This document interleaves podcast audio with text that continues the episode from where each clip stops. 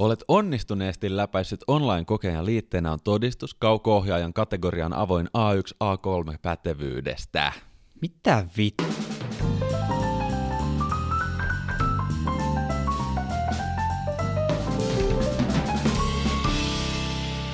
Tänään puhutaan uudesta tai uudesta ja uudesta dronelain mukanaan tuomasta dronelennättäjän kokeesta, mutta ennen kuin mennään itse aiheeseen, niin kerromme ylpeästi, että tämä valokuvauspodcastin jakso on tehty yhteistyössä Fotonordicin kanssa.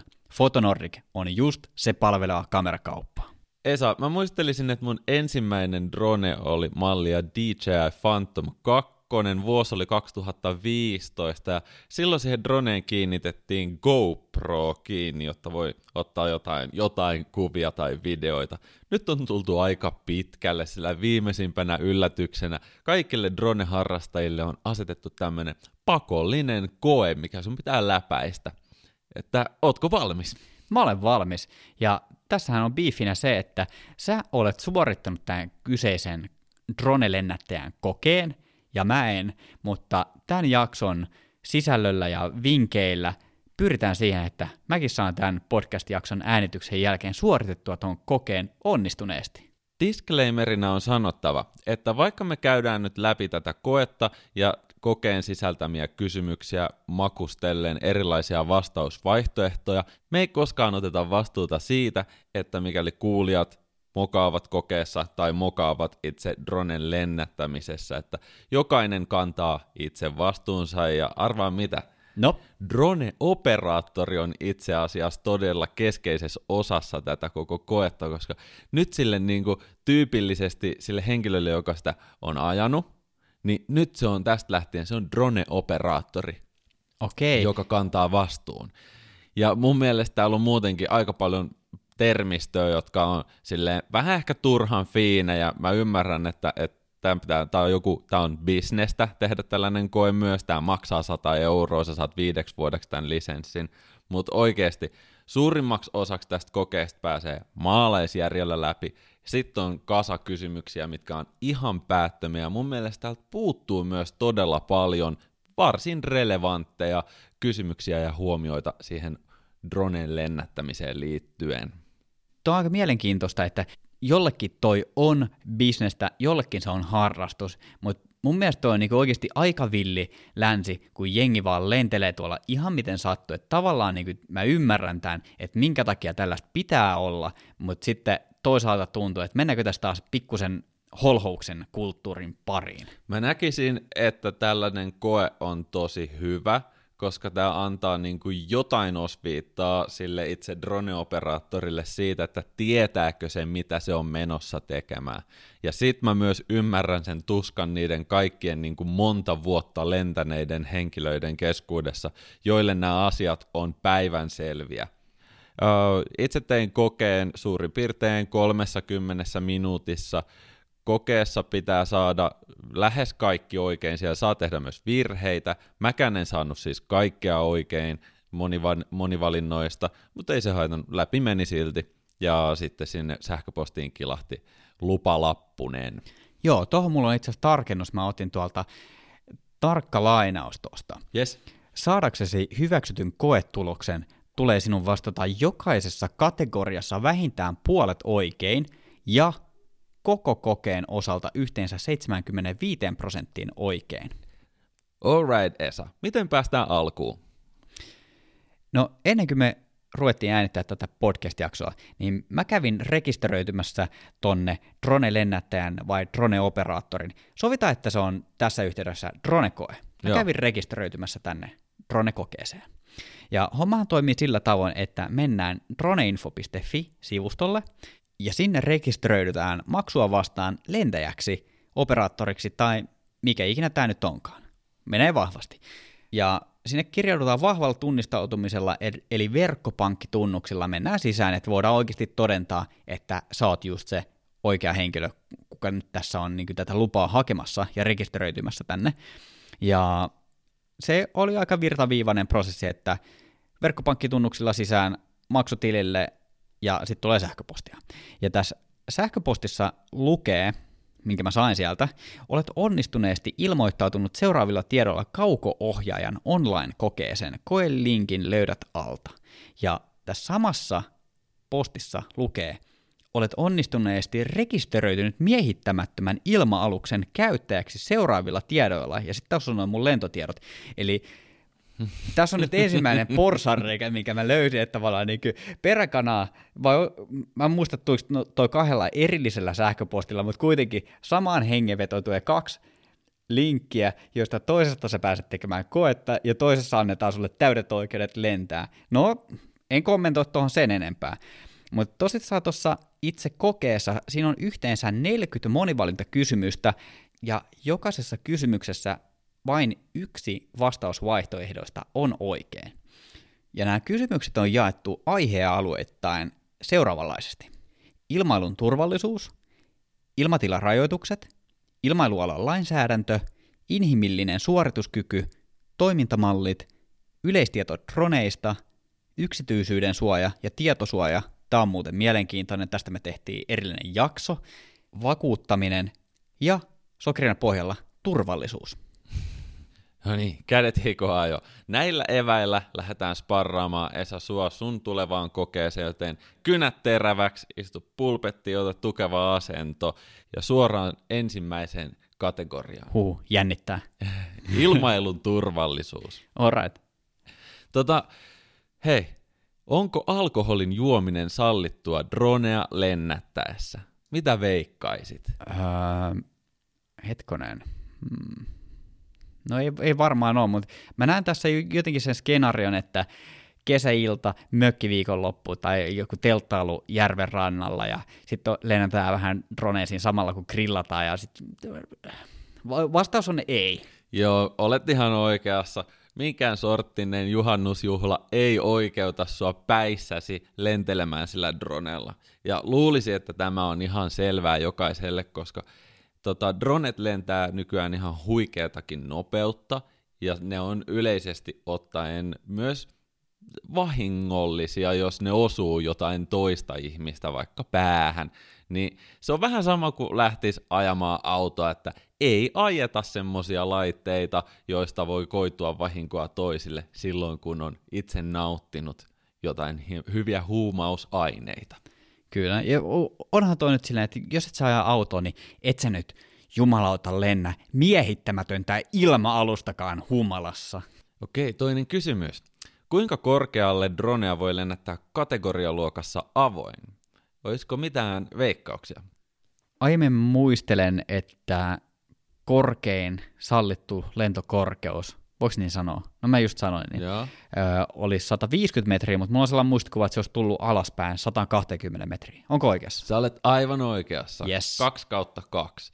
Ja siis ei ole välttämättä drone-valmistajan vastuulla rajoittaa sitä lentokorkeutta, joten ihan itse pitää katsoa, että millä korkeudella sitten lentelee. No hei, kolmas kysymys. Mitä VLOS tarkoittaa drone-kontekstissa, eli VLOS?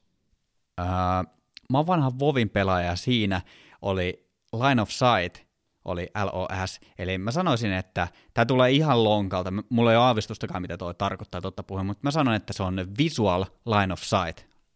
Ja kolme kautta kolme oikein. Huhhuh. Visual Line of Sight tulee kaikille tutuksi termiksi, koska nykyään pitää lentää niin, että sinulla on tämä V-los. Mm, se on ihan, ihan järkeenkäyvä, että vaikka varmaan kaikissa droneissa tänä päivänä on se kamera, mutta kyllä täytyy sanoa, että en ole kertaakaan lentänyt kyllä droneen silleen, että mä olisi nähnyt, että, että täytyy sanoa, että mulla lähtisi kyllä viimeiset kiukset päästä, että jos mä alkaisin lennättää dronea sokkona, että mä en itse näe, missä se on, että mä oon tavallaan pelkästään sen kameran varassa. Toki mä en ole kovin kokenut lentäjä, mutta kuitenkin. Joo, ja mä en ole ihan varma, että mitä sitten esimerkiksi jossain drone-skaboissa tapahtuu, kun lennetään niin kuin jotain rataa suljetulla alueella, missä todellakin mennään seinien taakke ja lennetään sen kameran varassa. Tai ylipäänsä, että et mitä se tarkoittaa, jos sä kierrät jonkun puun. Että tuleeko niin tämä lakimies sun perään, jos sä kierrät niin kuin ison kuusen ja sä menetät sen niin kuin näköyhteyden siihen kahdeksi sekunniksi. No, No. Tulevaisuus tuo varmasti meille paljon ennakkotapauksia tullessaan. Mennään seuraavaan kysymykseen. Kyllä. No mitä muuta se VLOS sisältää sen lisäksi, että lennätetään näköetäisyydellä? Aika abstrakti kysymys. Nimenomaan. Tässä on, tässä on vähän sellainen, niin, mutta onneksi nämä on monivalintoja ja nämä vaihtoehdot on seuraavat. Okay. Lennätetään horisontaalisella etäisyydellä myös ihmisten lähellä. On pidettävä turvallinen etäisyys ihmisiin, eläimiin, rakennuksiin, ajoneuvoihin ja muihin lentokoneisiin. Kaikille muille kohtaamille ilma-aluksille on annettava tietä. Ei saa lentää yli 50 metrin päähän. Mitäs veikkaisit? Kyllä mä lähtisin tuolla kakkosvaihtoehdolla, että koitetaan niin lennellä ihan tur- turvallisesti siellä. No, voi olla, että on oikein, voi olla, että on väärin, ei kerrota kaikkia vastauksia kuulijoillekaan, mutta se, minkä sä sanoit vaihtoehdoksi, se pitää paikkansa joka tapauksessa, oli velos sit mitä, mitä tahansa, niin aina turvallisuus ennen kaikkea. Mutta kysytään näin päin, että jos helikopteri vaan tulee jostain niin ihan out of nowhere, niin mm. kyllä mä luulen, että siinä missä reaktioajat sen sallii, niin kyllä mä menen sillä mun dronella pois, tiesin mä velosia tai en. Joo, se on aika päivänselvä asia, ja itse asiassa miehitettyjä koneita, niitä tuleekin väistää jokaisessa tilanteessa, eli turvallisuus pidetään mielessä. Kyllä, ja tuohon varmaan se, että ei lennetä oikeasti sellaisilla paikoilla, missä sellaisia niin kuin miehitettyjä aluksia on, kuten jotkut lentokentät esimerkiksi. Näin on. No hei, milloin tarvitaan lupa vaarallisten aineiden kuljettamiseksi? Hetkonen. tämä, on, tämä on vähän sellainen johdatteleva kysymys, mutta jos nyt tässä yhteiskunnassa haluaa tehdä joka, jotain, mikä sisältää vaarallisia aineita, niin aina pitää kyllä olla ihan kunnon luvat messissä. Et muuten, muuten tulee näpäytys sormille. Okei, mä en vastaa tuohon mitään ennen kuin mä saan kuulla vastausvaihtoehdot. Ei me, se on, a, aina pitää olla. Kyllä. Tota, hyvin menee Esa. Tota, sparrataan seuraavaa kategoriaa, ilmatilarajoitukset. Okei. Okay. Mitä on tehtävä, kun suunnitellaan lennon reittiä? Ö, A. Haetaan lentolupaa alueen ympäristövirastolta. B. Tarkistetaan ilmatilan status. C. Haetaan lentolupaa liikenne- ja viestintävirasto Traficomilta. D. Soittaa lähimpään lennonjohtotorniin ja kertoa, että lento tapahtuu.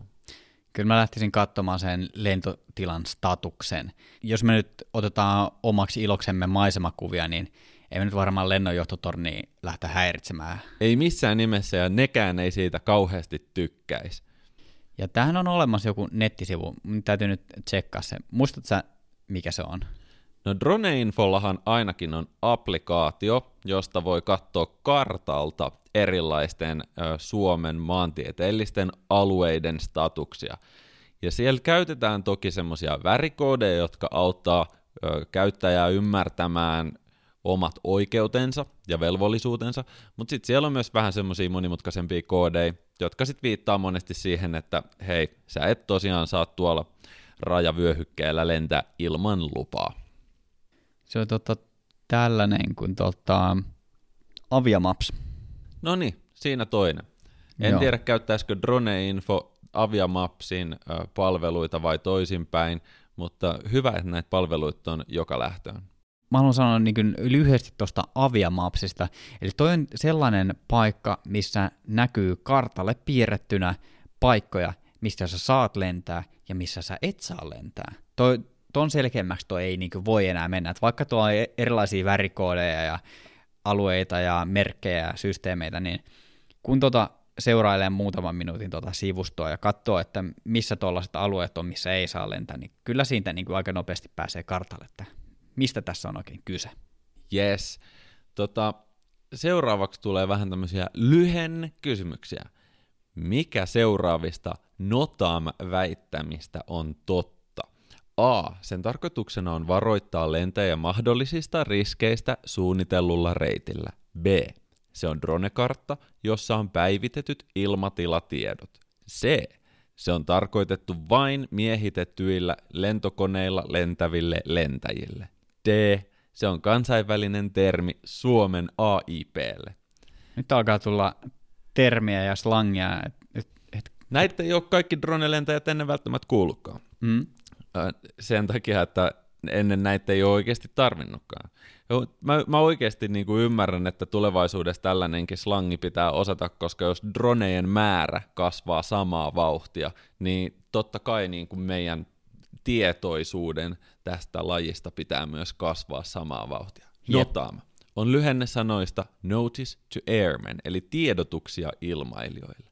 No sen tarkoituksena todellakin on varoittaa lentäjiä mahdollisista riskeistä suunnitellulla reitillä. Eli sieltä saadaan niinku fiksua infoa siitä, että, että mikä on homman nimi.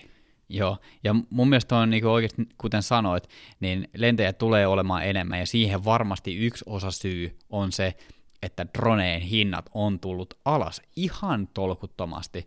Että Joo. tänä päivänä melkein kuka tahansa meistä voi vaan marssia kauppaan ja ostaa droneen. Ei nyt ihan kaikki, tai ihan joka päivä, mutta kuitenkin Mut hinnat siis- on tullut alas. Mutta siis nimenomaan, ajattele, se, silloin kun mä lensin sitä DJI Phantom 2, missä oli GoPro, niin oisko sen hinta ollut valehtelematta tonnin luokkaa, sen itse dronen, ja siihen se GoPro tuli jotain niin kuin useampi satanen lisää. No tällä hetkellä totta kai DJI-mallit on edelleen tonnin ja kahden tonnin välissä, mutta ne on ihan jäätävän paljon parempia. Ja sen rinnalle on ilmestynyt tämmöinen kokonainen, mä kutsun tätä niin kuin tämmöinen arpa, arpasektori, että mistä löytyy näitä halpoimalleja, sanotaan ihan oikeasti 20-200 euroa. Niissä ei ole samanlaisia paluu kotiin toimintoja, niissä ei ole samanlaisia sensoreita, jotka väistää objekteja, niissä ei ole välttämättä tarpeeksi tarkkoja kalibrointeja kompassissa, tai ne voi flippaa muuten vaan. Monesti halpojen droneen akut on myös paljon halvempi, joten ne ei välttämättä kommunikoi tietokoneen kanssa ja kerro, että paljonko akusta on jäljellä tai vastaavaa. Jotain, jotain tällaisia niin kuin ihan perusjuttuja, mutta siis mun mielestä ne parinkympin dronet on näitä oikeita riskidroneja, että DJIn laitteet, niihin on itse asiassa sisään koodattu alueita, joilla ei saa nousta ilmaa. Ja sitten sä voit mennä ostaa jostain honkkarista niin yhtä ison dronen, missä on joku ihan järjettömän vanha teknologia ja nousta missä tahansa ilmaa ja ai, se todennäköisesti karkaa sun käsistäsi. Joo, sen, sen lisäksi, että sä nouset ihan missä sattuu ilmaan, niin sitten se lähtee lentämään myös ihan minne sattuu, koska siinä ei välttämättä ole ne kalibroinnit kunnossa. Niin kyllä mä ehkä tossakin tekisin pientä taustatutkimusta ennen kuin mä lähtisin ää, ylipäätään ostamaan sitä dronea. Okei. Seuraavaksi kysymyksessä on lyhenne AIP. Ja tämäkin löytyy droneinfo.fi-sivustolta sieltä taustamateriaaleista. Kysymys käsittelee, mitä se AIP tekee. AIP on ilmailukäsikirja. Se on tärkeää tietoa. En, en olisi tiennyt, mikä on AIP, tuolla ihan, ihan lonkalta. Mä en ole vielä edes kattonut niitä materiaaleja muuta kuin muutama viikko sitten, kun mä meinasin suorittaa tämän kokeen, mutta se jäi. Et to- toi on tullut joskus vastaan, mutta täytyy sanoa, että nyt en olisi tiennyt, mikä on AIP, enkä mikä on Notama. Ja AIP tulee sanoista Aeronautical Information Publication. Aer- aeronautical. Aeronautical. AIP tulee sanoista Aeronautical Information Publication. Ja siis tämä käsikirja sisältää ilmailun kannalta olennaisia tietoja, jotka on voimassa pitkään. No niin. No niin, eteenpäin.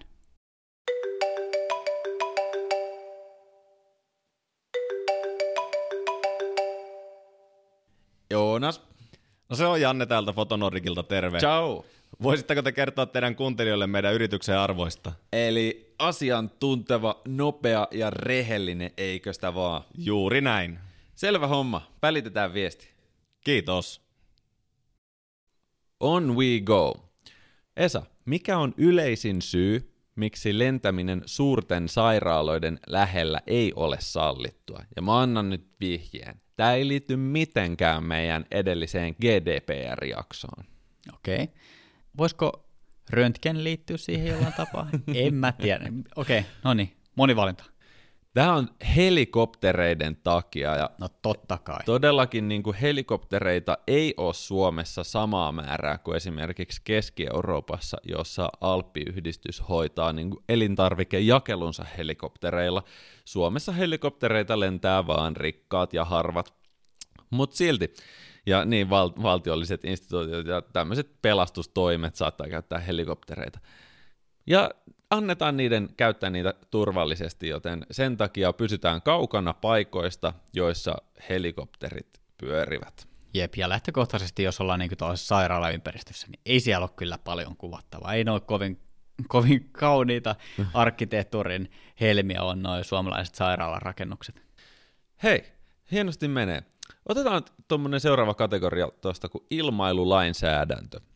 Mitä tarkoittaa, kun drone on C-merkitty?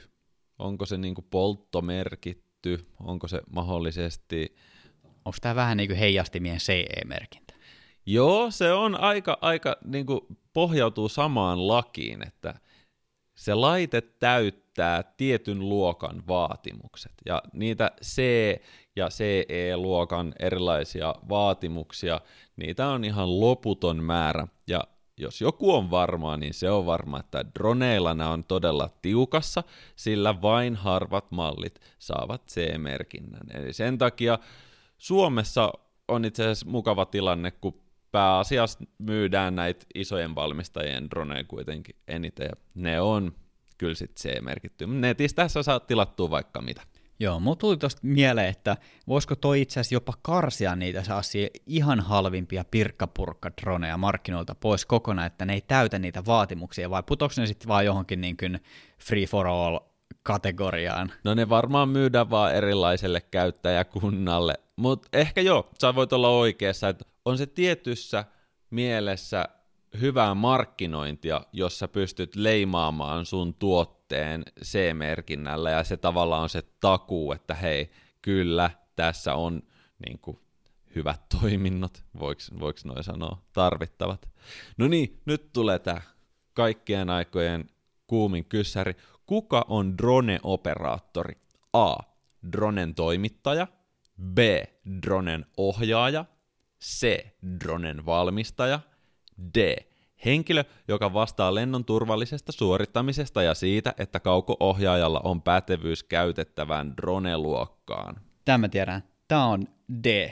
Eli se on eri henkilö kuin se itse kuljettaja. Toki operaattori voi myös olla se dronen lentäjä. Tämä tiesin. Sä olet mestari. Mä oon ihan varma, että mä saan sen kokeen läpi ekalla yrittämällä. Ja tuosta tuli itse asiassa mieleen tälleen niin välikommenttina niin tuosta itse kokeesta, kun mä vähän selvittelin asiaa, niin tuossa info sähköpostissa, minkä mä sain tuolta Traficomilta, kun mä rekisteröidyin tuohon drone-kokeeseen tai drone-rekisteriin tai mikä ikinä onkaan, niin siellä mainittiin tälleen, että voit myös keskeyttää kokeen ja suorittaa sen uudelleen, kunnes olet saanut hyväksytyn koetuloksen. Huomioithan, että koetunniste on voimassa kuukauden sen lähetyspäivästä, eli onko tämä nyt siis Joonas silleen, että mä voin reputtaa tuon vaikka 17 kertaa, kunhan se on tapahtunut tämän kuukauden sisällä, ja sitten mä voin 18 kerralla saada sen läpi? Esa, en mä osaa vastata. Mä käsittäisin, että sä voit kokeilla niin kuin useamman kerran vaikka saman päivän aikana ja saada sen läpi, mutta pointtihan on nyt silti se, että tästä opitaan nämä perusasiat, ettei tämä ole kuitenkaan elämää suurempi juttu. Joo, ja onhan nämä, mitä tässä ollaan nyt jo käsitelty, niin onhan nämä aika silleen maalaisjärkeen käyviä juttuja. Erittäin monet näistä on. Tsekataan tuosta yksi tuommoinen mielenkiintoinen mikä on suurin sallittu paino C2-luokan droneille. Ja siis nyt pikku vinkki, niin meidän DJIt menee juurikin tähän kategoriaan. Hmm. Muistan, että noita on ollut, tota, muistan ne kolme avoimen kategorian drone-luokkaa, mitkä oli. Niin muistaakseni se pienin oli joku alle kilo, Sitten oli ehkä neljä kiloa, sitten oli joku tyyli 25 kiloa. Mä sanon neljä kiloa. Se on aivan oikein. Huhhuh. Huhhuh, äijä on liekeissä. Niin liekeiset mennään testaamaan sun inhimillistä suorituskykyä. Mikä seuraavista näköaistia koskevista väittämistä on totta? Silmälinssin kimmoisuus paranee vuosien varrella. No, No, kuulostaa ihan falselta saman tien. Näköaistin menetys voi olla salakavalaa ja se voi edetä huomaamatta. mm. Värisokeutta esiintyy usein pimeässä, ja mitä parempi yönäkö on, sitä herkemmin häikäistyy. Nämä kuulostaa kaikki joltain optikkoliikkeen sloganeilta, mutta ky- ky- kyllä mä sanoisin, että toi näkö voi huonontua sille aika salakavalasti. Joo, useimmilla se jopa tekee niin, että en tiedä, varmasti niin kuin sit iäkkäämmät valokuvauspodcastin kuuntelijat on saattanut jo huomata, ellei se ole edennyt huomaamatta. Kuinka usein joudut käymään optikon luona, jotta olet kelpoinen lennättämään dronea? Oikeasti, kuinka usein? Tämä on ihan oikea kysymys täällä. Mitä ihmettä? No, vois nyt kuvitella, ettei ainakaan joka vuosi tarvitse siellä optikolla käydä. Mm. Ja siis vois myös samaa hengenvetoon kuvitella, ettei joka toinenkaan vuosi. Okei, okay, vastausvaihtoehdot. Okei, A. Tiukkoja vaatimuksia ei ole, mutta suositus on tehdä se vuosittain. B. Joka toinen vuosi. C. Joka viides vuosi. D. Joka kymmenes vuosi. Kyllä mä lähtisin niin kuin, tuo, tuo on aika tollain niin kuin lipevää puhetta toi A-vastausvaihtoehto, mutta kyllä mä sanoisin, että se on niin kuin C tai D. Ehkä, ehkä joka viiden vuoden välein. Kyllä, kyllä tämä on sellainen tilanne, että ei sun sinne ole pakko mennä. Että kyllä sä saat lentää, jos sä koet, että sulla on teräsnäkö, niin kukaan ei sua sinne lääkärille näkötarkastukseen lähetä. Joo, aika, Mut. aika raflaava kysymys täytyy sanoa. Joo, mutta, mutta näitä nämä on. Kyllä. Tota, mitä on jäljitelmä oppiminen? No se on varmaan sitä, että katsotaan YouTube-videoita How to fly drone. Juuri näin. Vastausvaihtoehdotkin kuulostaa seuraavalta. Kokemuksen kautta oppiminen, öö, ei. Ketä silloin jäljiteltäisiin? Kopioi tiedostamattaan muiden tekemät asiat, öö, ei. Me ei olla kuitenkaan niin kuin Robotteja. robotteja. C. Kopioi tietoisesti, mitä muut tekevät. Juuri se tilanne, minkä mainitsit YouTubesta. Ja D. Oppiminen intensiivisen pänttäämisen kautta. Hermione-meininki. Joo, vastausvaihtoehto C. Sillä, sillä mennään. Sillä mennään. Mitä on pidettävä mielessä, jos aiotaan lennättää dronea? Kaiken näköistä. A. Koskaan ei saa lentää pimeällä. No, No, kyllä saat. joo. B. Ei voi syödä raskasta ruokaa ennen lentoa. hei, hei, hei. Onko tämä vähän niin kuin ei saa mennä uimaan syömisen jälkeen? Lapsena sanottiin, mulle ainakin noin. Voi olla, että ehkä raskaan ruoan syöminen jopa parantaa niin kuin lentoa jossain tietyssä olosuhteessa, kuten esimerkiksi kylmässä, niin pyörii ne, rasva pyörii siellä Joo, verisuonissa. mi- mi- mieti kyllä, että sulla on verensokerit laskussa ja lähdet lentää droneen ja sitten sulla tulee kauhean nälkä. Ys, oottanut, nyt mulla lennä tosta männyn läpi. Joo. No joo. Ei saa juoda alkoholia ennen lentoa tai lennon aikana. Mm. Ja D, koskaan ei saa lentää yksin. No kaksin kaikki on aina kivempaa, mutta silti tämä on kyllä. päivänselvä Joo, juttu. vastaus C. Lukitaan vastaus. Lukitaan vastaus. Toimintamallit. Yes. Mitä tulee tehdä, jos kohtaa toisen ilma-aluksen lennättämisen aikana? Tämä on ihan mielenkiintoinen mm. kysymys mun mielestä. Näin saattaa oikeasti tapahtua ja sitten ei muuta kuin jäitä hattuu ja nopeat reaktioliikkeet. A-vaihtoehto. Vain pienempiä ilma-aluksia täytyy väistää. B-vaihtoehto. Kaiken tyyppisiä muita ilma-aluksia täytyy väistää. C-vaihtoehto. Vain miehitettyjä ilma-aluksia täytyy väistää. Ja D-vaihtoehto. Oikealta tulevia ilma-aluksia täytyy väistää. Okei, nyt, nyt täytyy sanoa, että niin nämä maantieliikenteen säännöt, nämä lähdetään, lähdetään sulkemaan pois tästä, että se Näin D-vaihtoehto unohdetaan. Eikä tässä nyt mennä oikeasti sille isomman oikeuden, emme jyrätä pienempiä droneja, että mm. ky- kyllä me väistetään niitä miehitettyjä. Ehdottomasti. Tietenkin joissain tapauksissa on vaikeaa hahmottaa mittasuhteet, jos ne on kaukana.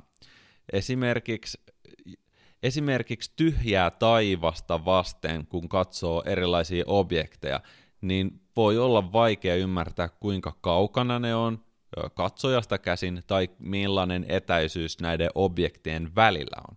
Ja sen lisäksi voi olla vielä vaikeaa ymmärtää, että kuinka nopeasti ne liikkuu ja mihin suuntaan siinä X, Y, Z-akselilla. Että senkin myötä tota, pysytään valppaana. Kyllä mä sanon, että tuollaiset to- tilanteessa, jos sä näet, että joku kone vaikka tulee jonkun järven yli, missä mm. sä oot lennättämässä viikonloppuna droneen, niin kyllä mä lähtisin nyt siitä liikkeelle, että lähdetään vaikka laskemaan sitä omaa lentokorkeutta. Kyllä. Et, ettei siinä tarvinnut ruveta ehkä silleen niin kuin väistelemällä väistelemään, että tavallaan se, että sä näet, että lentokone lentää tuolta suunnasta, se on aika korkealla, mä nyt oon täällä jossain, niin tavallaan tullaan vähän alaspäin sieltä, niin joo. joo. Ja tähän on hyvä mun mielestä tämmöinen jatkokysymys täällä kans. Ei ole siis mikään oikea jatkokysymys, mutta vähän samanlainen, että miksi on hyödyllistä tarkistaa vaihtoehtoiset laskeutumispaikat alueella, jolla operoidaan? No maalaisjärjellä nyt sitten kysymys viittaa jo siihen, että tehdään laskeutuminen, niin ehdottomasti, jos ei ehdi tulla takas tähän niin kuin homebaseen, niin kuin siihen paikkaan, mistä sä lähdit liikkeelle, niin sä pystyt tekemään hätälaskeutumisen jonnekin muualle. Se on ihan fiksua tietää ne hyvät spotit, ettei se ole sit järven pohjassa, kun oot painanut täysillä väistöliikkeellä jotain. Kyllä, Sie- siellä ylioppilasvalmistujaslahjaksi saaduilla rahoilla ostettu drone on sitten siellä järven pohjassa, niin kyllähän se harmittaa sitten. Että kyllä se kannattaa vähän sillä järjelläkin miettiä, että kuinka kauas, ja jos, jos sulla on 15 prossaa akkua, niin kyllä silloin kannattaa niin kyllä lähteä viimeistään tulemaan takaisinpäin. Muuten vietetään loppukesä kalassa. Kyllä, koitetaan naarata omat dronet sieltä takaisin. Tota, joo. Mitäs sitten, onko sulla vielä kysymyksiä siellä, vai alkaisi olla tässä? Otetaan vähän yleistietoa. Uh, Oletko nähnyt elokuvan Interstellar? Ehkä. Mä en ole ihan varma. Se on se, missä lähetetään tota, ihmiset universumiin etsimään vastausta, että onko siellä elämää. Ei, mä en ole nähnyt tätä. Mä sekoitan tämän aina siihen toiseen leffaan. Mikä sen nimi oli? Se oli tämä, missä on Sandra Bullock ja onko se Robert De Niro? On siellä avaruudessa kahdessa ja se on kuvattu kokonaan green screenillä ja ne on jossain avaruus. Gravity? Just se, mä sekoitan sen aina siihen leffaan. Ne on molemmat ihan uskomattoman hyviä elokuvia. Mutta yes. kaikille niille, jotka on nähnyt tämän Interstellarin, niin siinä alussa tapahtuu semmoinen mielenkiintoinen kohtaus, että päähenkilö seikkailee keskellä peltoa ja sen ylilentää mikäs muukaan kuin drone. Mutta se ei ole samanlainen drone kuin mitä me ollaan ostettu kaupasta, sillä se on kiinteä siipinen drone. Ja kiinteäsiipiset dronet eroaa näihin meidän droneihin sillä tavalla, että niissä ei tarvitse olla neljää propellia. Ne voi pärjätä jopa vaan yhdellä propellilla. Se tekee tietenkin niiden liikkumisesta huomattavasti erilaisempaa, ja ne menee suurin piirtein samalla tavalla kuin paperilennokit, eli eteenpäin, eteenpäin. Ja, eteenpäin ja eteenpäin ja eteenpäin.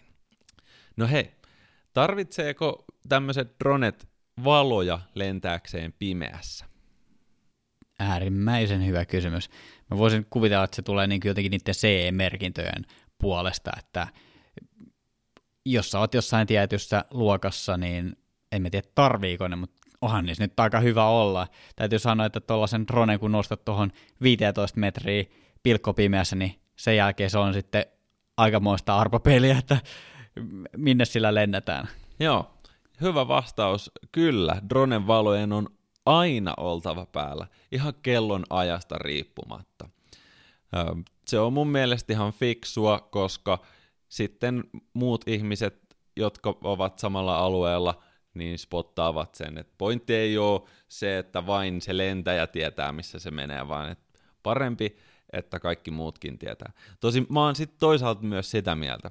Itse en tykkää lentää droneja muiden ihmisten lähettyvillä pelkästään sen äänisaasteen takia. Mua ainakin vähän ketuttaa, kun joku rupeaa niin kuin siinä vieressä ruuvaamaan jotain droneja kasaa ja sitten seuraavaksi se pörisee semmoinen herhiläisparvi siinä tota, oman pään yläpuolella joku vartin verran. Et mulla on jotenkin tullut semmoinen aika iso kynnys ylipäänsä lähteä lentämään. Siksi, siksi mä tykkään lentää tuolla niinku keskellä skutsia, missä ketään ei kiinnosta. Joo, mä voin ihan täysin samaistua tuohon, että et on tavallaan sellainen niin kuin, voisiko se olla sellainen niin kuin drone-ujous tai drone-jännitys tai joku sellainen... Joo, toi drone-ujous on o, hyvä. Nyt lanseerataan... Tai drone-kohteliaisuus. Joo, jo, drone-kohteliaisuus, toi on hyvä. Mennään sillä. Tota, me tehtiin toi jakso tuosta tota, yksityisyyden suojasta ja valokuvaajan oikeuksista, velvollisuuksista, niin käydään vielä pari tämmöistä tietosuojaan liittyvää kysymystä. Mikä on GDPRn tarkoitus? Se on suojata ihmisten yksityisyyttä. Kyllä, ehdottomasti. Lyhykäisyydessään. Se, se, on, se on paikkansa pitää. Suojataan henkilötietoja kaikelta mahdolliselta. Mitä lakia tai asetusta rikot, jos julkaiset Suomessa toisen yksityisyyttä loukkaavaa materiaalia? Onko se A. Ympäristön suojelulaki? Onko se B. Tekijänoikeuslaki? C. Henkilötietolaki? D. Yleinen tietosuoja-asetus. Tämä on aika hyvä. Se on joko C tai D. En, en, en osaa sanoa varmaksi. Itse vastasin C, mutta... Tota... Kyllä, kyllä mä ehkä menisin, että kun kysyttiin lakia, niin... Lakia tai asetusta. Ai, lakia tai asetusta, aivan. Mutta mut siis mm. hommahan ei ole siitä kiinni. Mä pääsin kuitenkin läpi, että meni oikein tai meni väärin. Tämä on vähän haastava tämä testi, koska niin. oikeastaan jos pointti on se, että kaikki oppii tämän tavallaan tiedon, niin kokeen jälkeen olisi todella tervettä näyttää ne oikeat vastaukset ihan kaikkiin niihin kysymyksiin, joihin juuri vastasi. Koska mulle ei ole tavallaan mitään haju, että missä kohtaa mä tein jonkun virheen. Mm, Se et... ilmoittaa vaan, että, että nyt meni neljä kautta viisi tästä osiosta oikein. Joo, toi on ihan totta.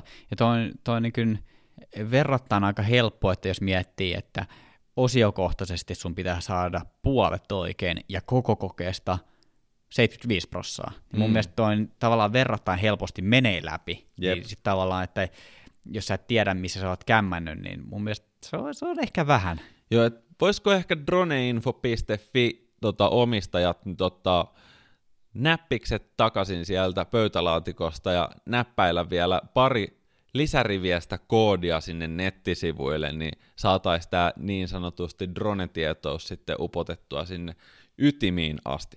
Otetaan viimeinen kysymys. Yes. Otetaan tällainen vähän, vähän tämmöinen... Aletaanko pikkuhiljaa petaamaan jakson loppuun tällä vikalla? Joo, otetaan Joo. viimeinen kysymys.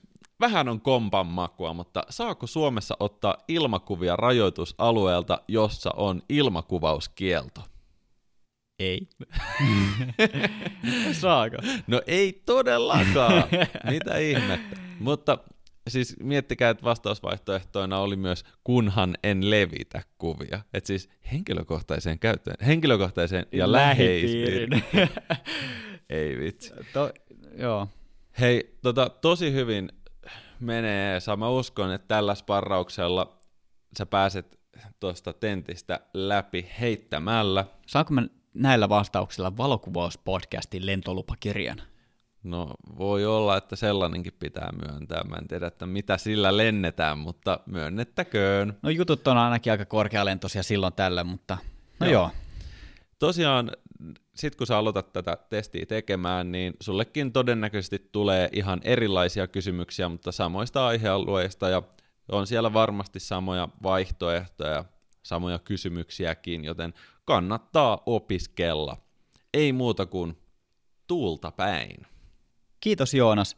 Mä lähden tästä nyt tekemään tuon kokeen ja muistutuksena teille, että kaikki oleellinen drone-harrastuksen aloittamiseen ja jatkamiseen löytyy Fotonordikilta. Morjens! Ciao!